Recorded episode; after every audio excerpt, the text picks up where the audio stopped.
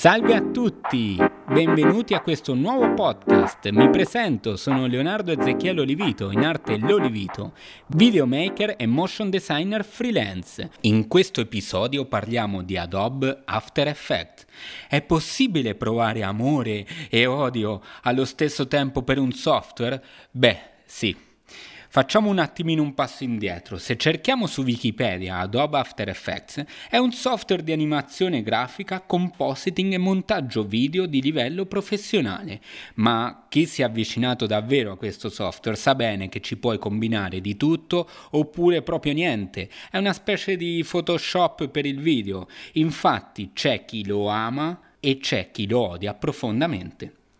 La prima versione di Adobe After Effects risale al 1993 dove, per fortuna di chi ama questo software, un gruppo di matti si, si, sono messi all'epoca a creare un software che poteva animare delle fotografie, magari anche dei font e quindi arricchire i video.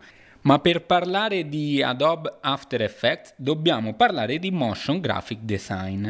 La Motion Graphic Design, meglio conosciuta come Motion Graphics, è una tecnica di animazione che ha avuto un vero e proprio boom in questi ultimi 15 anni. Oggi la troviamo dappertutto, spot pubblicitari, video aziendali, lungometraggi, interfacce grafiche, insomma, ovunque. Graphic design non è altro che progettazione grafica, ovvero la combinazione di simboli, immagini e testi per ottenere una rappresentazione visiva di un messaggio, mentre motion significa semplicemente in movimento. Lavorare nel settore della motion graphic è dare vita ad elementi grafici attraverso le diverse tecniche di animazione. Internet e consumo di video. Dal rapporto YouTube Insight realizzato da Google, emerge che YouTube si piazza come prima fonte di informazione tra i giovani. Secondo la relazione, quasi il 100% degli utenti nella fascia tra i 18 e i 34 anni accede alla piattaforma video quando ha bisogno di maggiori dettagli su prodotti o servizi da acquistare. Nel 2018 ben il 71% delle aziende USA hanno incrementato notevolmente l'investimento nelle produzioni video. YouTube dunque influenza nelle decisioni d'acquisto principalmente in tre settori: bellezza, tecnologia e automobili giornalismo e motion graphics. La motion graphics ormai sta rivoluzionando il modo di comunicare anche nel settore giornalistico e didattico vediamo sempre di più contenuti supportati da animazioni, che aiutano soprattutto a incuriosire e comunicare meglio.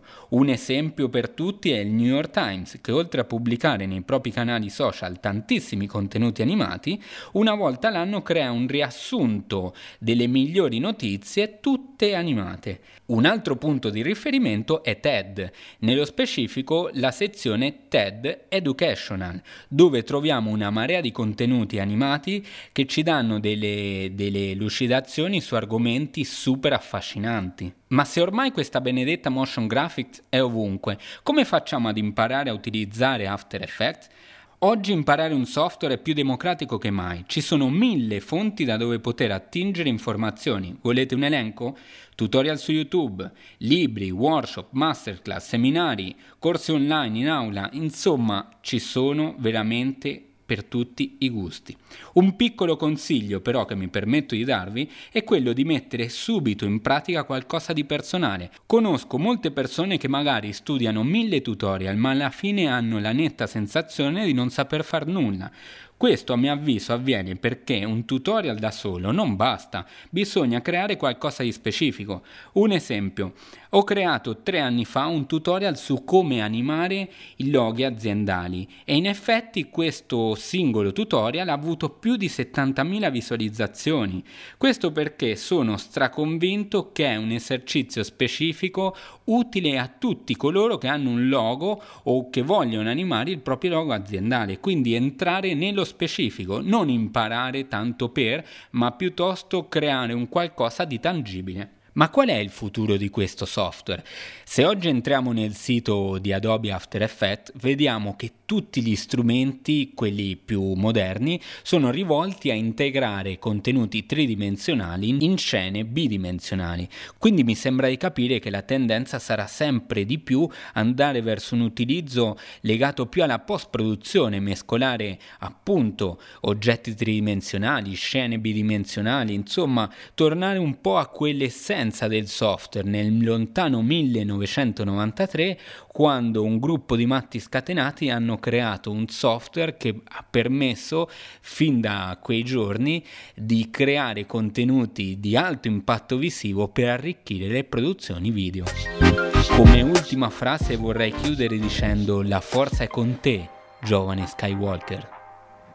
Grazie per aver ascoltato questo podcast, ne farò tantissimi altri. Non so, nel caso YouTube si dice scrivi, commenta e quant'altro. In questo caso ti dico solo che se ti è piaciuto questo contenuto condividilo. Al prossimo podcast.